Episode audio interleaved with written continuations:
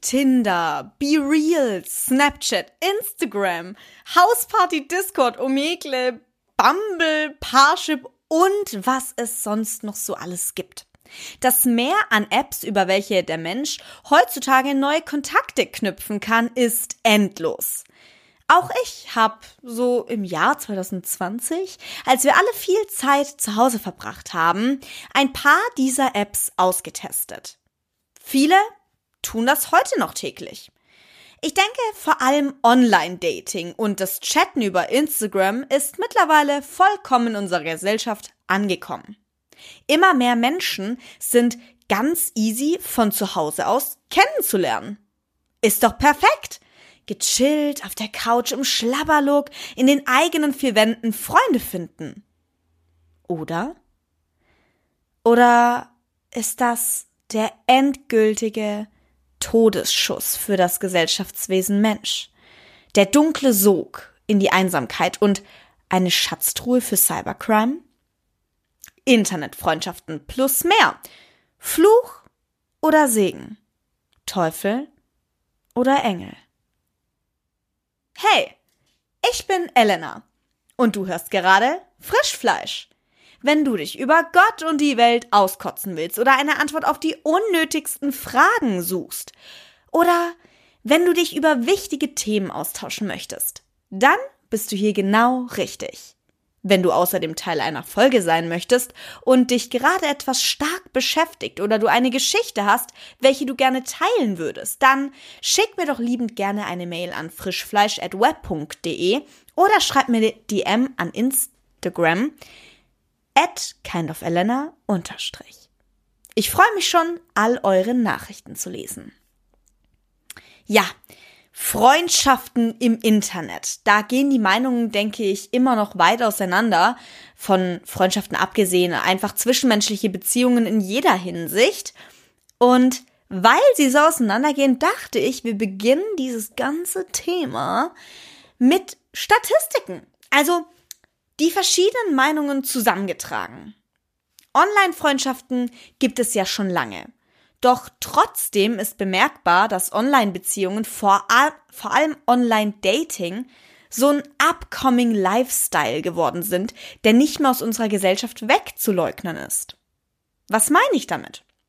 Nun ja, früher, so kam es mir jedenfalls vor, war diese Abneigung gegenüber Online-Dating sehr groß. Und sobald jemand gestand, also wirklich so dazu stand, dass er das macht, musste er oder sie sich sofort Kommentare anhören, die weniger mit Interesse oder Neugier zum Thema Online-Dating zu tun hatten, als vielmehr mit ja Verurteilung und Ablehnung. Schubladendenken. Heute sieht es anders aus. Laut Statistika geben 23 Prozent aller deutschen Befragten an, bereits aktiv auf Online-Dating-Plattformen gewesen zu sein. Das ist fast jede vierte Person. Und für die Hälfte von denen kam sogar eine Partnerschaft bei rum. Not bad, oder? Also, solange es eine funktionierende Partnerschaft ist natürlich. Aber, Leute, jetzt kommt's. Liebe Leute, haltet euch fest die Zahl, die hat mir wirklich die, die Latschen ausgezogen. 77 Prozent der 16 bis 29-Jährigen haben bereits aktiv Online-Dating-Portale genutzt. Was? 77 Prozent? Ich bin doch nicht die Einzige, die es so krass findet, oder? Ist das echt schon so ein Ding?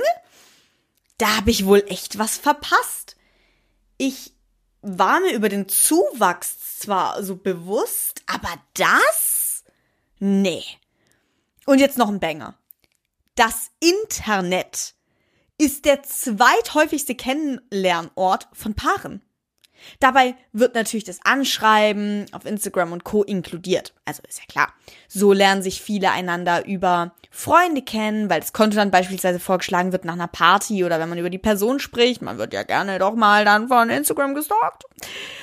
weil man sich vielleicht auf so einer Party flüchtig getroffen hat und nun näher kennenlernen möchte, wie auch immer man sich über Freunde ebenso kennenlernen kann.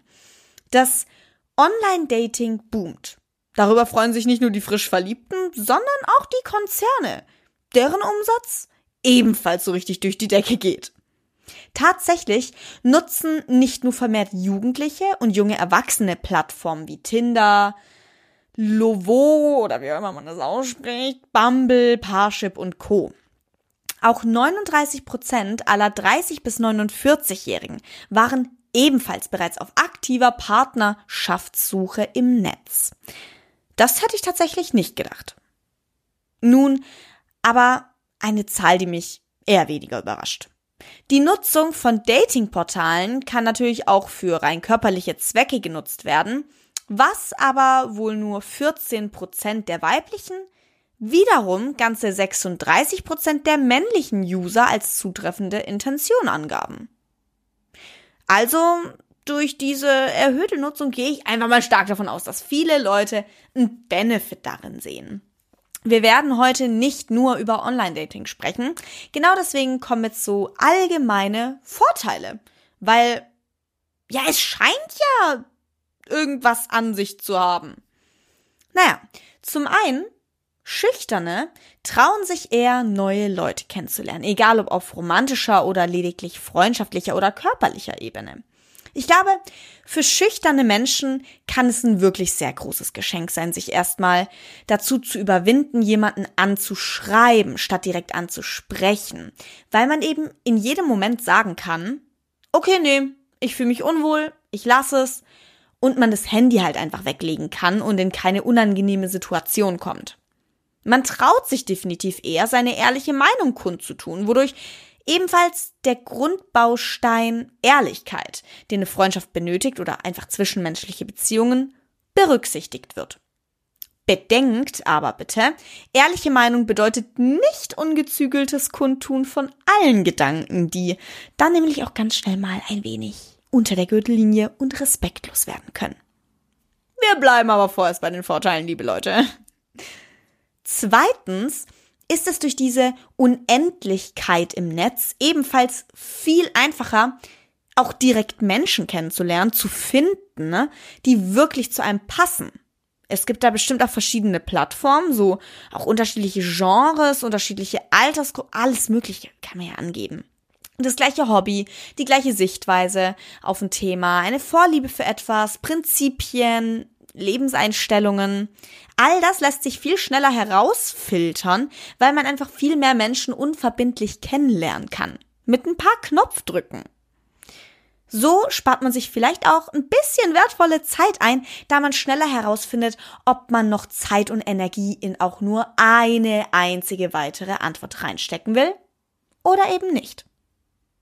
Ein anderer Vorteil kann definitiv sein, dass man Kontakt zu anderen hat, wenn es im Umfeld einfach nicht so wirklich passende Leute für einen gibt. Oder anderes Szenario. Man hat im Urlaub, auf einer Reise oder sonst wo mal jemanden kennengelernt, der aber nicht um die Ecke lebt. Ist bei mir eigentlich sehr, sehr oft der Fall. Ich für meinen Teil habe nämlich zwar hier ein paar Freunde, habe aber vor allem in Köln und auch in Berlin und Hamburg Kontakte, die ich ebenfalls sehr, sehr schätze und die ich liebend gerne öfter persönlich sehen würde. Da das aber nun mal nicht so einfach ist, ist Social Media die perfekte Möglichkeit, um sich gegenseitig immer wieder zu updaten und den Kontakt aufrechtzuerhalten. Kontakt knüpfen, aber ihn auch zu halten oder aufzufrischen wird durch das Internet von daher so einfach gemacht wie noch nie. Was ebenfalls absolut wild an Online-Kommunikation ist, wir können weltweit Freundschaften knüpfen. Weltweit Freundschaften knüpfen. Neue Sprachen, neue Kulturen kennenlernen und so ebenfalls für mehr Zusammenhalt und globale Toleranz sorgen. Zumindest stelle ich mir das so in der Theorie vor. Stellt euch mal vor, ihr lernt jemanden kennen. Man macht dann irgendwie in der Gegend Urlaub oder so und trifft die Person auf einen Kaffee. Das Treffen läuft gut und bam, man hat nicht nur einen coolen Urlaub, sondern hat wirklich dann durch diese Online-Annäherung und durch den Urlaub dann eine persönliche Annäherung und eine neue Bekanntschaft geknüpft. Italien, Spanien, Dänemark, sonst wo ist man dann vernetzt. Kennt, kennt ihr die Serie Emmas Chatroom? Genau den Vibe kriege ich dadurch. Fallen euch eigentlich noch weitere Vorteile ein? Denn wir kommen jetzt schon zum Gegenstück, den Nachteilen. Schreibt mir aber gerne eure Vorteile per Mail, wie gesagt, oder per Instagram. Die Nachteile. Ein ganz, ganz großer Batzen ist nämlich Cybercrime. Es, also wirklich, das Internet ist so voller Gefahren und wir sprechen jetzt auch mal so ein paar Dinge durch. Nämlich gibt es da tatsächlich Identitätsdiebstahl, beziehungsweise nennt sich das auch Romance Scamming. Es beschreibt das Vorgaukeln von Verliebtheit, um finanzielle Vorzüge zu ergattern, hat zudem auch Mobbing, körperliche Bedrängnis, ein bisschen Stalking und Erpressung als Folge, da die Opfer leichtsinnig oder hm, halt mit Blick durch die rosarote Brille sehr persönliche Daten weitergeben. Dass es hier bei finanzieller Ausbeutung bleibt, ist dann wahrscheinlich noch das kleinere Übel, ne? Also da kann man ja schon fast froh sein, wenn man nur finanziell ausgebeutet wird. Respektloser Umgang und Cybermobbing ist ebenfalls Teil von Cybercrime. Wir alle wissen, dass viele im Internet ein sehr großes Maul haben. Dann in echt aber plötzlich klitzeklein mit Hut sind. So ist die Gefahr im Internet erhöht, auf Menschen zu treffen, welche sich Aussagen erlauben, die sie in Real Life niemals treffen würden. Durch die noch immer gegebene Anonymität ist es dann leider sehr erschwert, den Täter zu identifizieren und so bleibt das Opfer womöglich einfach ohne viel Hoffnung auf Gerechtigkeit oder Entschädigung zurück. Dann gibt es da noch Cyber-Grooming wahrscheinlich vor allem ansprechend für Eltern, werdende Eltern oder Leute mit Geschwistern, die noch sehr jung sind. Den Begriff hatte ich bis vor dieser Recherche noch nie gehört. Dabei handelt es sich um meist männliche Erwachsene, welche online über Instagram und Co das Vertrauen von Kindern erlangen und sie dann sexuell belästigen und missbrauchen. Ebenfalls ist die sogenannte Sextortion eine Gefahr. Hier wird eine Partei zum Spenden erotischer Inhalte gebracht, womit die andere Partei sie dann erpressen kann. So entsteht die Begrifflichkeit aus den beiden Vokabeln Sex und Extortion, was Erpressung bedeutet. Außerdem ist ein weiterer Nachteil, ganz neben Cybercrime, der Fakt, dass eine virtuelle Freundschaft niemals eine reelle Freundschaft ersetzen kann. Richtig schade ist le leider der Fakt, dass auch ähm, reelle Freundschaften gerade durch Social Media überhaupt erst beendet werden können. Hierzulande gibt es viele Szenarien. Was ich aber meine, sind diese Freundschaften, die sich so ganz komisch verlaufen, weil man es einfach als zu aufwendig empfindet, nicht nur zu texten, sondern sich wirklich zu verabreden. Durchs Chatten geraten viele Freundschaften in dieses, ja, lass mal irgendwann was machen. Ich hoffe, wir sehen uns irgendwann mal. Oder ja, bis dann irgendwann. Wisst ihr? Also, dann ist es halt so, plötzlich vergeht ein Jahr, plötzlich vergeht ein frohes Neues, ein halbherziges Happy Birthday. Zur Folge leiden vermehrt Menschen unter Einsamkeit, wobei es ja angeblich durchs Netz so viel einfacher geworden ist, Freundschaften zu knüpfen und Kontakte zu halten. Ja, Einsamkeit, Schnelllebigkeit, Oberflächlichkeit. Ich würde sagen, diese drei Begriffe hier sind eine ganz gute Zusammenfassung von dem, was ich hier ansprechen möchte. Ein anderes Problem von virtuellen Beziehungen sind definitiv Missverständnisse. Wie bereits angeschnitten, kommt es durchs Chatten auch vermehrt zu Auseinandersetzungen. Die Stimme fehlt. Es wird ein falsches Komma ein Punkt zu viel gesetzt, ein unpassender Emoji verschickt oder vielleicht auch nicht verschickt und schon ist das Missverständnis in vollem Gange. Am besten ist man mit dem anderen auf Kriegsfuß. Solche Missverständnisse sind ebenfalls Teil meiner Erinnerungen an die Realschulzeit, als so die Handyzeit ganz, ganz neu war, als ich mein erstes Handy hatte, die anderen ihr erstes Handy hatten. Und auch jetzt noch interpretieren viele vieles in Nachrichten, die wir alle versenden. Nicht nur Kinder oder Jugendliche. So passiert es mir ganz häufig, dass andere Leute, also ich interpretiere weniger, muss ich sagen, aber jetzt auch der Grund dafür. Also, es passiert mir ganz häufig, dass Leute mich fragen, ob ich sauer sei. Der Grund liegt darin, dass ich mir selten die Mühe mache, blumige Nachrichten zu versenden, sondern ich einfach zügig antworten und wieder aus dem Chat gehen will. Ich bin kein Fan von Chatten und erst recht nicht von Chatten, um Kontakt zu halten. Das ist mit Leuten, die weit entfernt leben, zwar wichtig und richtig und auch nochmal was anderes, aber Leute, die jetzt so in meiner Umgebung leben, die rufe ich dann an oder sie rufen mich an oder wir schreiben, um uns zu verabreden. Aber das war's dann auch. Ich schreibe tatsächlich sehr kurz und ähm, bin nicht so interessiert an, hey, wie geht's dir und was machst du so, wenn ich die Person auch einfach persönlich treffen könnte. Versteht ihr? Ja. Aber machen wir weiter nicht mit mir, sondern einfach ähm, mit den Nachteilen, die ich im Internet gelesen habe. Beziehungsweise viel mehr mit dem nächsten Kapitel. Wie auch bei den Vorteilen gilt nämlich, das war's. also solltet ihr noch weitere Nachteile haben, die ihr mir benennen möchtet oder wenn ihr mir auch Erfahrungen positiv als auch negativ mitteilen möchtet, dann ergänzt es gerne, schreibt mir eine DM oder reagiert auf meine Instagram Story. Der nächste Kind of Sunday auf Instagram. Ich mache ja jeden Sonntag einen Themensonntag, ähm, bei dem ich mich wichtigen Themen widme und ihr interaktiv mitmachen könnt. Und der nächste ist eben passend zu dieser Podcast-Folge hier. Deswegen, wenn ihr bei Umfragen und so teilnehmen möchtet, dann schaut auch auf Instagram vorbei. Generell würde ich sagen, meine Stories sind immer sehr unterhaltsam und interaktiv und unterscheiden sich schon sehr, sehr stark von vielen anderen Stories auf Instagram. Also nicht nur eigenwerbungstechnisch bedingt, sondern auch ganz objektiv betrachtet, bekomme ich schon gerne mal Komplimente. Aber es ist jetzt auch nicht Thema. Hier. Ist nicht Thema, schreibt mir auch gerne eine Mail, wenn ihr mir das nicht gönnen wollt. Frischfleisch at web.de. Punkt aus Ende, ich lese es mit durch.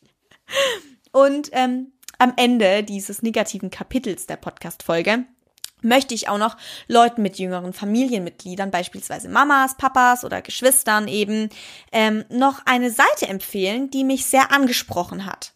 Die heißt nämlich, Anführungsstriche, elternguide.online. Und diese Seite scheint wirklich ein ganz guter Ratgeber beziehungsweise Hinweisgeber zu sein, wie man sein Kind im Umgang mit den sozialen Medien schützen kann, aber es, es ihnen gleichzeitig nicht komplett verwehrt. Genau. Kommen wir jetzt aber mal zu meiner Meinung, die ebenfalls auch ähm, so Hinblick auf Kindheit und so weiter nimmt. Ah, aber auch meine Meinung zu Online-Dating übrigens.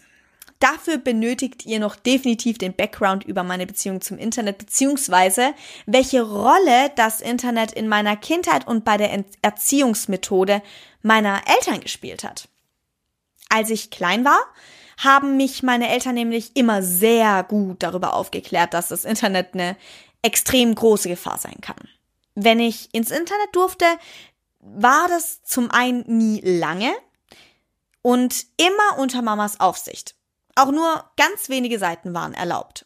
Um genau zu sein, waren es in den meisten Fällen die Seiten Spielaffe und YouTube. So diese beiden Plattformen, auf denen ich dann ab und zu sein durfte. Auf YouTube habe ich mir dann witzigerweise auch nie irgendwie irgendwelche Blogger oder YouTuber angeguckt, sondern es waren immer Musikvideos von Lady Gaga oder Pitbull oder sowas. Irgendwelche Lyrics-Videos, bei denen ich dann mitgesungen habe. Ab und zu war es auch ZDF TV oder Kika, aber ich erinnere mich wirklich vor allem an die zuerst genannten beiden YouTube und, und Spielaffe.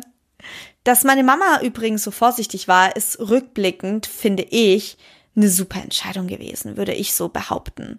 Das Internet, das darf man wirklich nie vergessen, ist so wie so eine zweite Welt in die wir uns begeben können, wo Anonymität völlig normal ist und man mit einem Klick etliche Verträge und Verbindlichkeiten abschließen kann. Klar ist das Internet auch eine Plattform, auf der man sein Wissen erweitern kann und so weiter, aber die Schattenseiten sind für Kinder, würde ich sagen, viel bedeutender als die Lichtseiten. Teilt mir gerne eure Meinung dazu mit.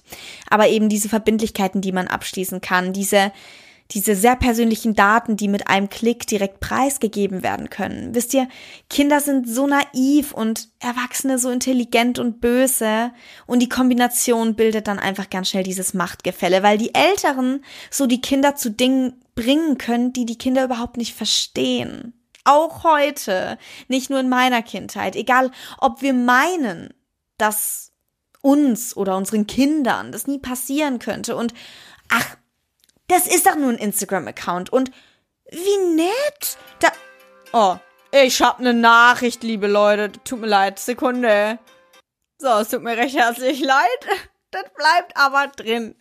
Also, egal ob wir uns halt so denken, oh, ist doch eh nur ein Instagram-Account, den meine Tochter da entdeckt hat und oh, wie nett, das hat mein Töchterchen jetzt auf Movistar Planet gefunden, eine Internetfreundin. Ach, woher kommt die denn? Ach, das ist ja gar nicht so weit entfernt. Moment, Schatz. Darf ich mal sehen, was ihr miteinander schreibt? Oh, äh, sie weiß, auf welche Schule du gehst?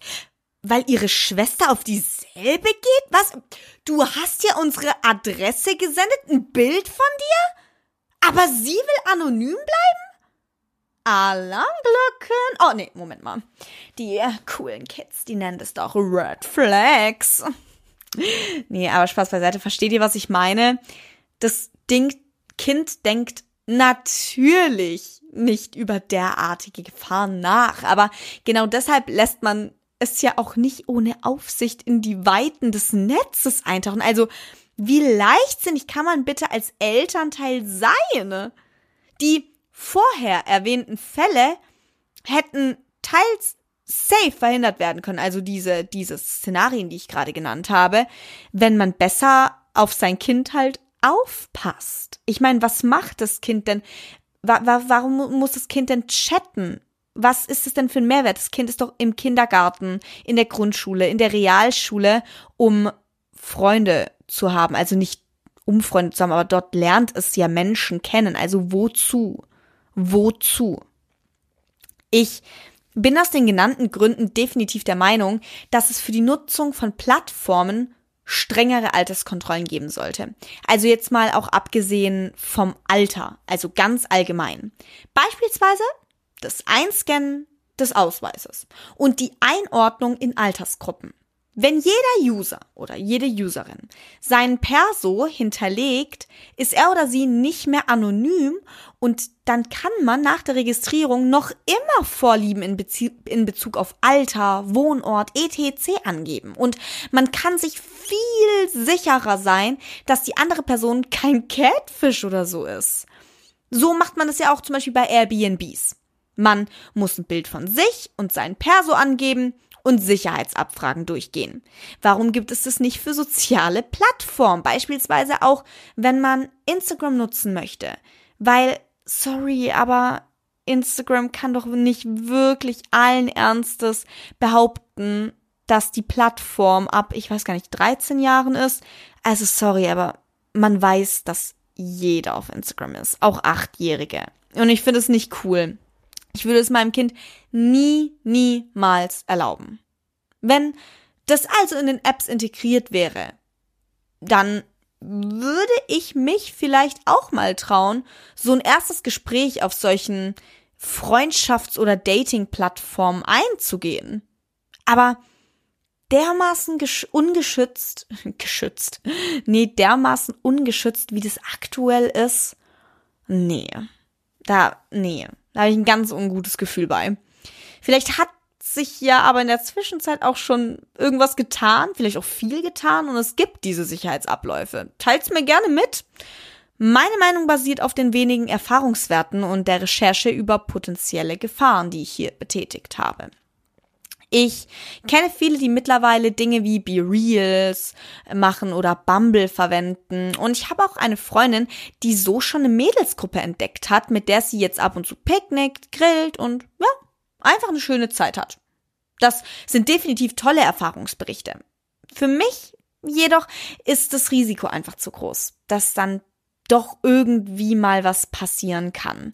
Dadurch, dass ich mit viel Vorsicht in dem Bereich erzogen wurde und auch, weil ich bisher wirklich nur creepy Erfahrungen gemacht habe, so in der 2020-Zeit, ähm, wenn ich dann mal kurz in Berührung mit solchen Apps gekommen bin und mit kurz meine ich wirklich eine Stunde und dann hat es mir echt schon gereicht, bin ich da einfach zu misstrauisch.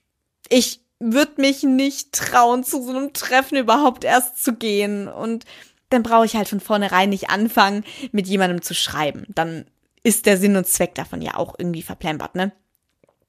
Dazu muss ich aber auch sagen, dass ich halt auch echt auf dem Land pur lebe und die Useranzahl in Großstädten wie Köln, Berlin, Hamburg und Co. vermutlich auch einfach größer ist und auch vielfältiger und die Kennenlernmöglichkeiten sicherer sind. Ich meine, ich könnte hier noch nicht mal in einen Café gehen. Also, ne? Ich denke, in Städten wie diesen ist der Gebrauch solcher Apps auch normalisierter als noch hier auf dem Dorf und dadurch sind die Menschen, die diese Apps nutzen, auch ebenfalls normaler. Und mit normal meine ich, dass es halt wirklich ansatzweise normale Menschen sind. Also ich stehe total auf vielfältige Charaktere. Ich meine nur, dass es keine alten Säcke sind, die mit runtergezogener Hose ähm, ihre Cam öffnen oder ähm, einfach gruselige Leute. Also wirklich gruselige Leute, die man da kennenlernt, teilweise im Internet. Nun verstehe ich aber auch, wenn man sagt, boah, Elena, das ist schon ein bisschen sehr voreingenommen. Und das verstehe ich auch voll, wenn ihr das sagt. Ihr müsst deshalb eben immer meinen Hintergrund verstehen. Jeder hat ja so eine Geschichte und eine Prägung. Und das ist bei mir halt einfach eine Sache, die noch nicht angekommen ist.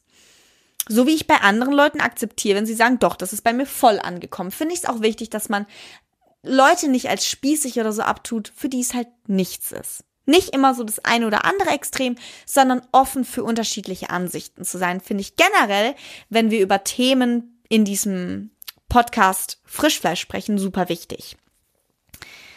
Genau, ich werde halt von meinem Umfeld geprägt, so wie jeder geprägt wird.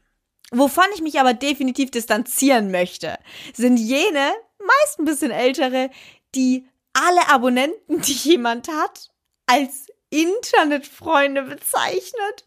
Ich glaube, dass wir, die eher damit halt aufgewachsen sind, diese Generation, schon wissen, dass nur weil uns jemand abonniert, wir jemanden abonnieren oder jemanden zu enge Freunde hinzufügen, dass diese Personen dann nicht direkt unsere Freunde sind.